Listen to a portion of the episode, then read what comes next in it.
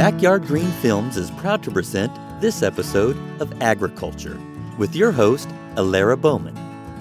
Alara and her husband Rick travel throughout the land in their travel trailer, which they have nicknamed Bessie, bringing you stories about their travels and the people they meet. They visit farmers, ranchers, and just about anyone who loves putting their hands in the dirt or their feet in stirrups. In those travels, they have gotten to meet some very interesting people. Here's one of those interviews. Hi, this is Alara. Welcome back to our podcast. We're back from our annual trip to Rhinebeck, New York. Mostly back from New York. Partially back? Well, okay, to be completely honest, all of us are about halfway back from our adventure, which turned out to be a little bit more of a Bowman left than usual, as you might be able to tell from the sound of my nose. But let me start from the beginning. If you follow us regularly, you know that every year, one of our favorite events to cover is the New York State Sheep and Wool Festival, commonly known in the fiber world as Rhinebeck.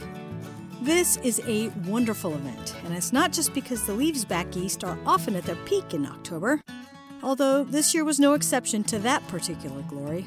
Everywhere you looked, the trees were covered in orange and red and yellow, and there was enough of a breeze to give us a gentle, multicolored rain of leaves the whole time we were there.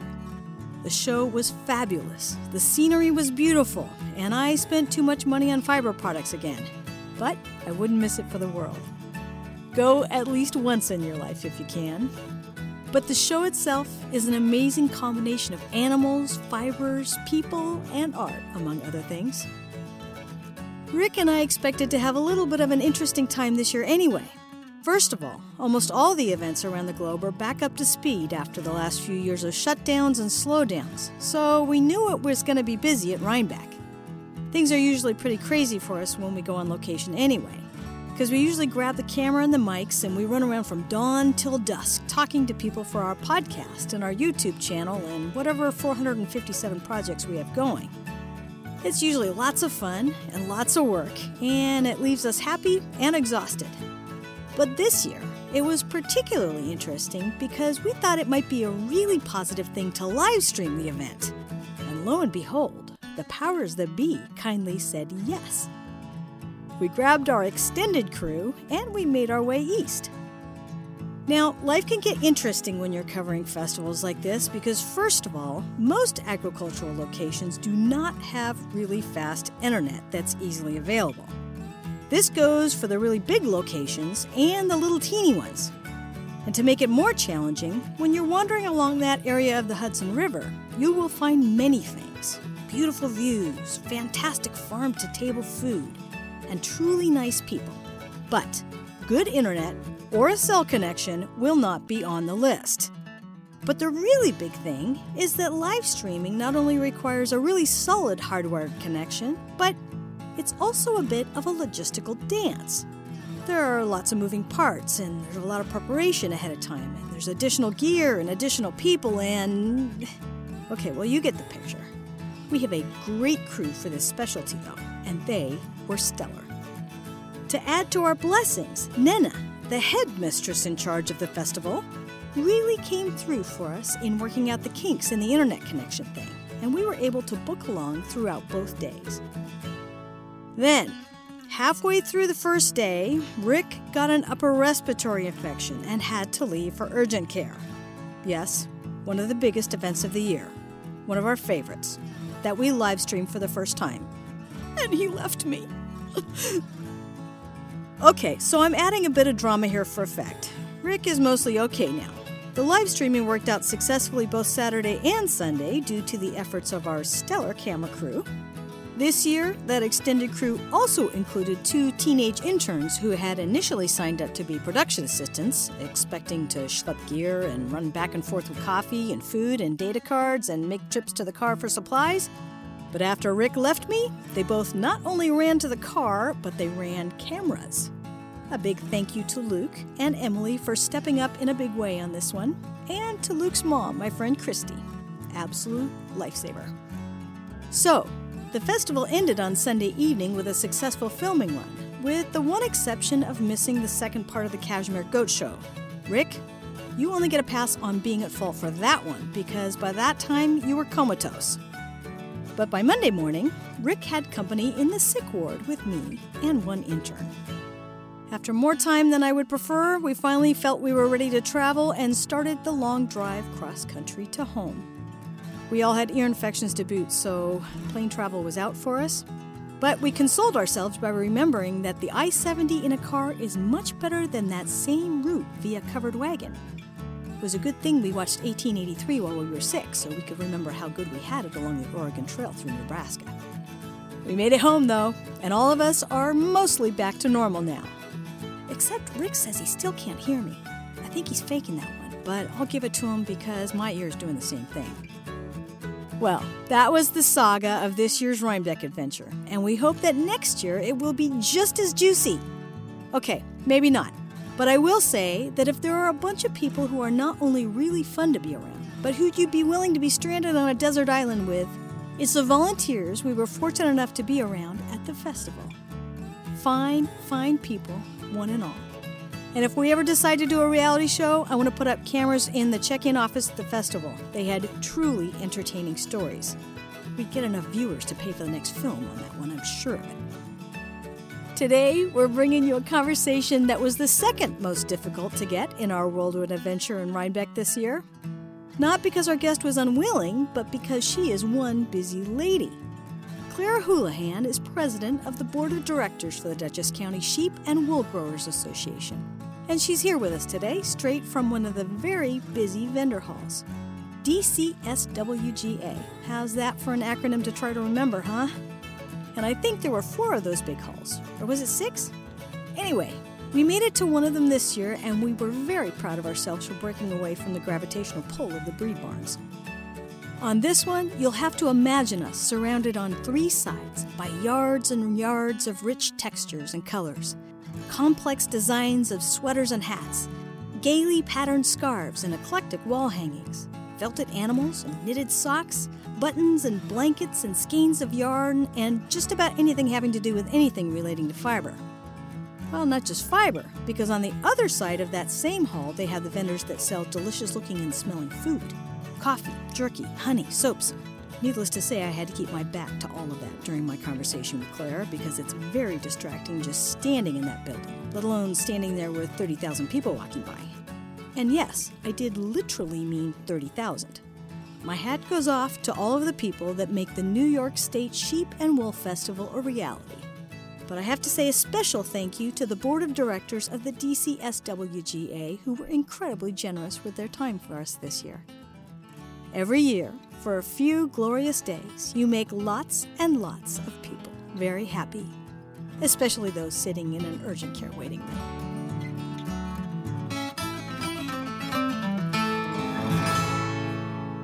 Sure, I'm Claire Houlihan. I'm the president of the Dutchess County Sheep and Wool Growers Association, and this is our 42nd year of having this festival. Um, our first year was basically farmers getting together and selling fleeces out of the trunk of their pickups and cars. And then we had a bread use sale. So it was very tiny. And today we're expecting between 30 and 35,000 people visiting us from all over the country and really the world. I had some ladies here from Great Britain earlier. And it's just very exciting, especially after COVID, that we're able to get together and celebrate everything fiber.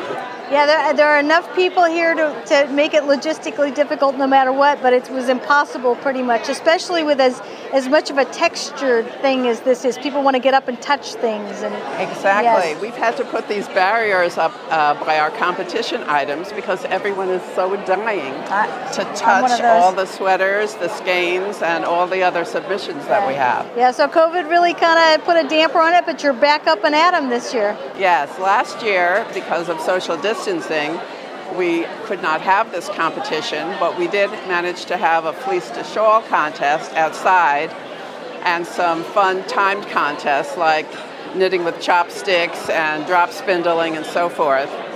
But this year we have 185 submissions in our skein and garment competition. Is that is that a lot compared to usual? It's It's a lot, you Yeah, know. People yeah. have been saving up their creations and they were dying to show them off. So, Now, you are president on the board of directors yes. for the Dutchess County Sheep and Wool. Now, to explain to me how that goes. It's the Dutchess County Sheep and Wool, Sheep and Wool Growers Okay. Association. and that's a nonprofit. We're a nonprofit. We're a 501c3. And uh, some of our missions, of course, are educating the public about our fiber animals and about what to do with the fiber from our animals. So, our education committee um, every month will have either um, an educational, well, I should back up and say with, with COVID, we discovered the power of Zoom, and we've been doing these online fiber talks for people who would like to have their own animals. Um, we found with COVID that people moved up from New York and other areas, and once they were up in the country, they wanted to have a few animals. But since there's no 4 H for adults, they were looking for answers to their questions. So we decided that we would have an online Zoom of various topics, and then we would have an in person uh, meetup where people could learn more about animals and their care. Yeah. Now, this is a really interesting mix because the barns over there, the, the, I don't know what, that's not a barn, that's a shed, that's a room, it's just a monstrously large building. And it has vendors that are selling products, things like wool, but also things like a little bit of pottery with sheep on it. You might get buttons for sale, all kinds of anything fiber related. Anything fiber related, there's plenty of looms, spinning wheels, drop spindles, hackles, uh, combs, uh, drum carders, all kinds of equipment that you would use to turn the fleece into roving and then into a finished product. Yes, it's interesting you mentioned the roving because one of the big things that we, we actually came here yesterday, the, the pre-event event, is the judging of, of that of the fleeces, which was Yes. fascinating. It is fascinating. Every year we try to have a featured breed or a featured fleece. This year we had Corriedale, and some of the items in our competitions here were made with Corriedale. Uh, next year we decided to broaden it a little bit and just say natural colored sheep would be our focus for next year. I like that because boy, they come in pretty shapes, colors, sizes, don't they? Exactly. Yes, and textures as well. Yes, we have not only wool for sale in the fleece sale, but we have Angora goat fiber, we have alpaca, and it, you know many people come and they will just pick a new fiber that they've never tried before. Sometimes uh, a group will get together as friends and go in on the price of a fleece, and then just divide it up and you know see how that new fleece works for them. Well, there's a lot of that group thing going on because people Yes. will. I've noticed the pattern that ex, it, I'll see a familiar pattern, and it's almost like everybody picks one pattern and then does their own thing with it. Yes. And then you all of a sudden it'll show up at Rhinebeck here, and it's the same pattern. It's just done in different ways, but it's all a group activity. Everyone talks about the Rhinebeck sweater, which basically means someone wants to just knit something special, and hopefully it'll be a cool day as it is to this weekend, and show off their finery. Yeah, I- it is. It is amazing. I've been taking pictures all day of all the of all the people out here that are knitting. Men, women, children. Everybody's Oh, yes. wearing a sweater that, and most of them are our, our best in show item here is a skein that was spun by a gentleman, and also our best uh, woven scarf was also knit by a gentleman. So people shouldn't feel like it's just the ladies who are involved in in fiber. and it's any kind of fiber. It's fascinating to me how people can have a certain goal in mind for a sweater. This one might be a very dressy sweater, and it's either going to be maybe merino or it might be a cashmere or something that's going to be a little more delicate and dainty and, And fine. Some people are more into the outdoorsy. I want the farm sweater. They'll want the Yes. uh, Romney or the Shetland sweater. Yes, but this is a great thing because you have the breed barns right next door to all this, and so Yes. you've got four barns with sheep and camelids. So you've got llamas and alpacas and the cashmere goats. And out in the back, you have a. You also have the goat uh, judging. So the Yes. cashmere judging. We went out there. Boy, are those interesting animals. And it's great for people to go to the breed barn and visit with the shepherds, learn about the different breeds of sheep. We even have uh, someone speaking about becoming a shepherd. We have another group that is concerned about BIPOC farmers. Um, We just spoke with them. Excellent. Yeah, yeah, I'm yeah. so pleased. Yeah, yeah. And we're also all about making connections. Um, for example, I have uh, a young weaver staying at my house. She has a booth here, and she has made a connection with a farm in Vermont who also has a booth here. And now Tegan is weaving blankets using wool from uh, Wing and a Prayer Farm. Oh, and now Wing and a Prayer, Tammy, we've talked to her. We've actually Yes. gone to Wing and a Prayer farm. She does beautiful things with colors and natural natural colors that she finds, you know, maybe acorns or berries or whatever. So every Exactly. batch is a little different. And people And- line up for miles for that. And we have workshops here as well where people can learn about the natural dyeing or learn how to spin or to make baskets or a variety of other topics, different techniques of knitting, brioche, different crochet workshops. So there's a little bit of everything here at this festival. Yeah, that I that is one of the most exciting things to me is that it's not just knitting. So somebody on the way out the door in the office there said, "Oh, you're going to be knitting here this time," and I said. "N- No, and I'm embarrassed to say that here, but my mother tried to teach me to knit, and I, I can knit, but I go all the way across the row, and that's it, and I can't turn around, and then a purling is something else.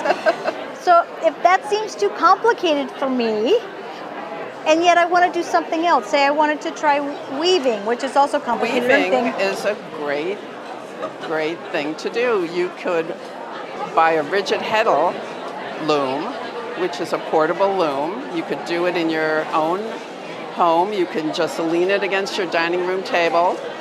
And once you warp it, which is not a difficult proposition with the rigid heddle, then it's just easy enough to weave the weft. That's almost like meditation, I would think, at, at some It point. It is, it is, Yeah. really. Yeah, yeah. That, uh, that I always used to watch my mother knit, and she would just relax. You can see um, when she'd go driving with my dad, she had to knit Yes. so she wouldn't have a fit. It's the way my dad was driving, so she'd always knit and look Well, down. we'll have to get you on the spinning wheel as well, because as far as meditation and relaxing, Now that might be that is within my skill set because you're still working with the fiber. It's still the texture going through your hands. yes. and it's still connecting with that thing.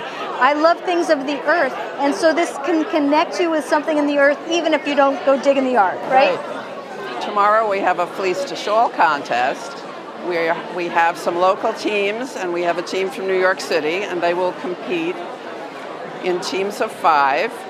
What they will do is they'll take some clean raw fleece, they'll comb it with combs, they will spin it on their wheels. The weaver will weave, and in the space of three hours, each team should have a shawl that will measure 18 by 72. Holy cow! And so our judge, who's uh, a very well known and wonderful person, she lives in Belfast, Maine. Her name is Alice Seeger. She visits us every year just to do this contest. And um, the beauty of Alice when she judges is that she will tell the crowd exactly what's going on, exactly what she's looking for, and she keeps everyone involved every step of the way.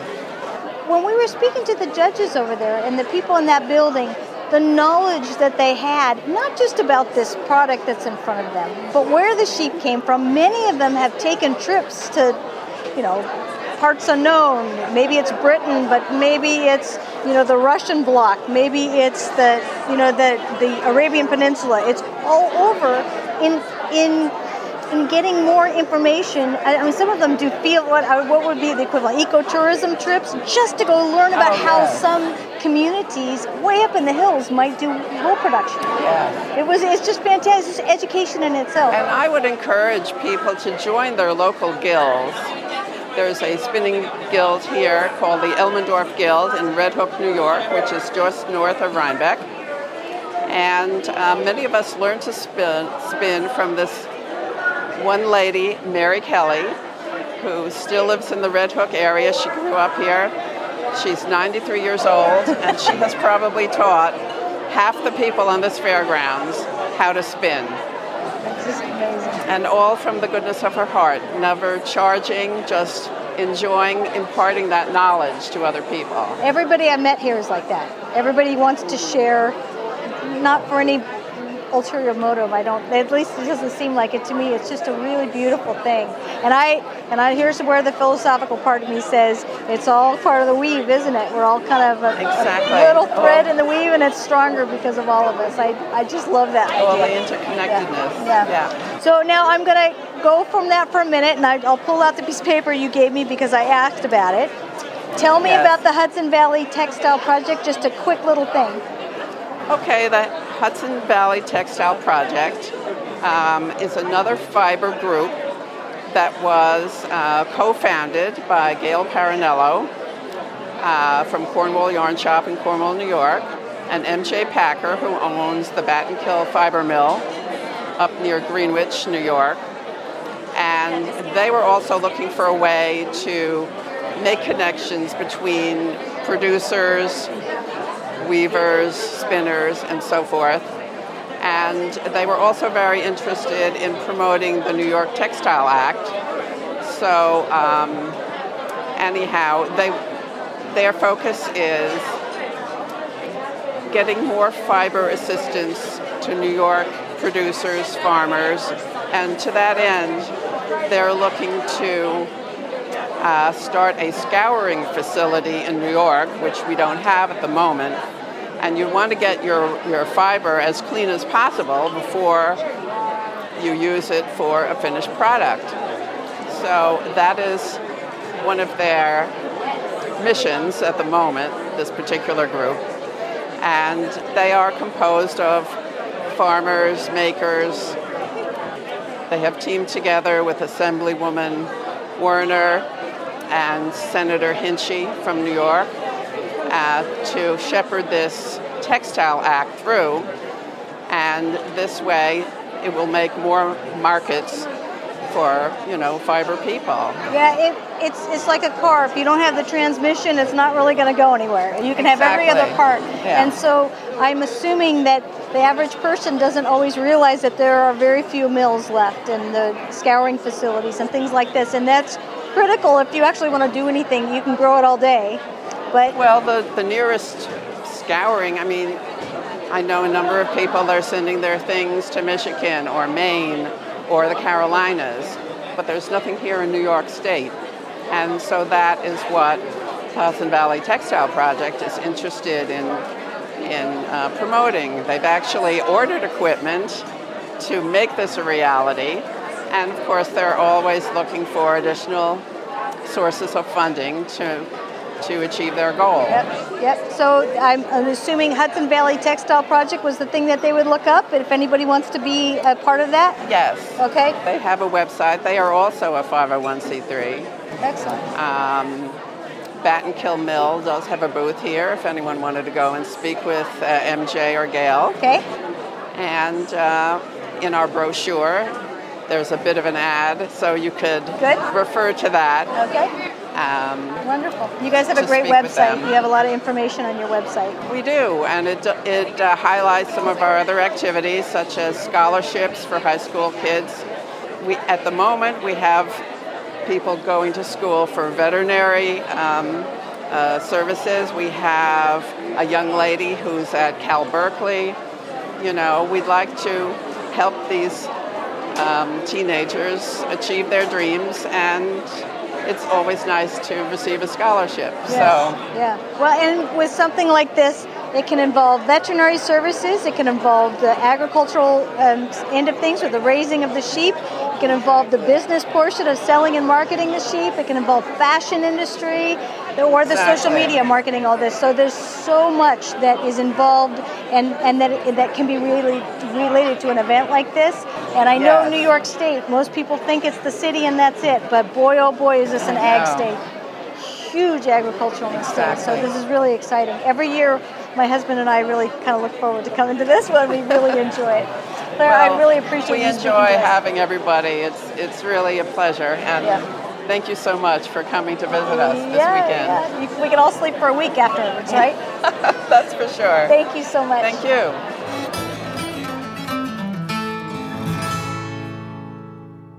If you liked our podcast, please subscribe. This is how we keep going. And please ask your friends to join us. Please also feel free to post any comments or questions to our social media sites. You can find us on Twitter, Instagram, and Facebook under Backyard Green Films. Thanks again for listening.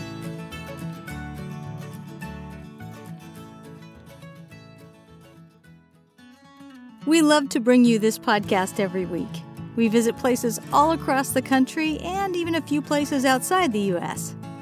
We'd love to keep doing this as long as we can, but holy cow, gas is expensive. So, we've started up a Patreon account.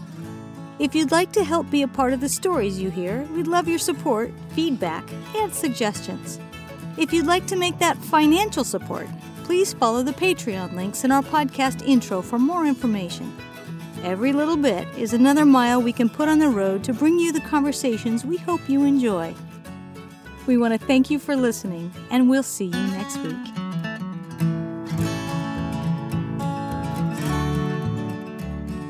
We'd like to thank Claire for joining us today. And if you'd like to find out more information about the New York State Sheep and Wool Festival, please visit their website at sheepandwool.com. We'll see you soon with another adventure.